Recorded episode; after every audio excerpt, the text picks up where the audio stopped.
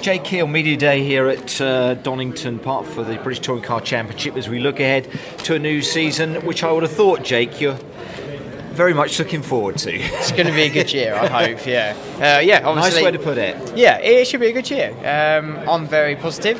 I'm full of lots of you know hopes and everything for this year. So you know the boys have built a mega car. Um, the CC's lovely to drive. Really, yeah. it's really nice. So we did our first test at Brands last week, uh, or Monday rather this week, and yeah, it went well. So hopefully getting some running in this afternoon, trying some more things, and um, yeah, getting it ready for round one. Obviously. You could tell a big difference, could you, with a new car? Yeah, immediately. RML yeah. parts that made a big difference, Jake. Yeah, straight away. Yeah, it's um, the biggest thing I think everyone would say the same as the steering is a lot more positive and you can feel a lot more through the through the steering. So um, yeah but the whole car feels a lot more like a touring car should really. It's um, it's yeah very predictable and now you actually make a setup change and it does what you think it would do and you know it, it it's working in the right direction. Your your toughest critic I think but 2016 wasn't a bad year. You know you showed I think all of us once again exactly what we know that you're capable of. It was just disappointing at times. Things sometimes yeah. didn't work, but yeah. fingers crossed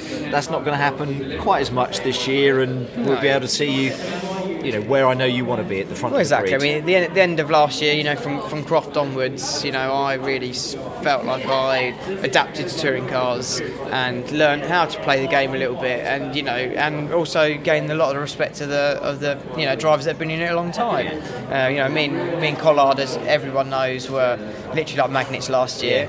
Um, but we also you have huge yeah, track together, yeah, you? we have huge respect for each other. We didn't once fire each other off. You know, we didn't once hit each other. You know, it was just um, mega racing same with Matt Neal. So, you know, I'm sure that this year I now know what to expect. I now know how to play the game, and hopefully we can get the car going well and start getting on that podium. But you're still so young, aren't you? Your birthday last 23. week. Yeah, yeah, a couple, couple just, weeks ago. Yeah, a couple of weeks ago, wasn't it? In February, I think it yeah. was. Um, but you have still got a lot to learn. So take this the wrong right way. Sorry. Um, with regards to you being your, your, toughest critic, you know, what are your expectations this year, and, and, and, and how easy is it going to be for you to, to, to, move on, if you see what I mean? Because it's such a tough championship. It's, it's never going to be easy.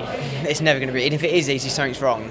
You know, because it, it, shouldn't it shouldn't be easy. You know, you're up against the, the toughest guys in the UK. So, you know, and the best teams in the UK. So it's never going to be easy. But I know that I'll be very surprised if I don't end up on the podium this year. Yeah. That's how confident I am. I think you know it, it will be doable. That's the first target. That's for, first for target. Year. When that happens, I'll tell you what's next. Yeah, you'll build upon that. Yeah, okay. race wins and yeah. championships and who knows? They're all going to come, aren't yeah. they? Well, anyway, I know you've got a busy schedule. This is important today. Yeah. Your time out on the track here at Donington, isn't it? Yeah, yeah, very, very important. important. We're just you know it's obviously our second day in the car, so we're still learning a lot. Um, me and me and my engineer Kingsley are just going to work through a program and see what we can drag out of it.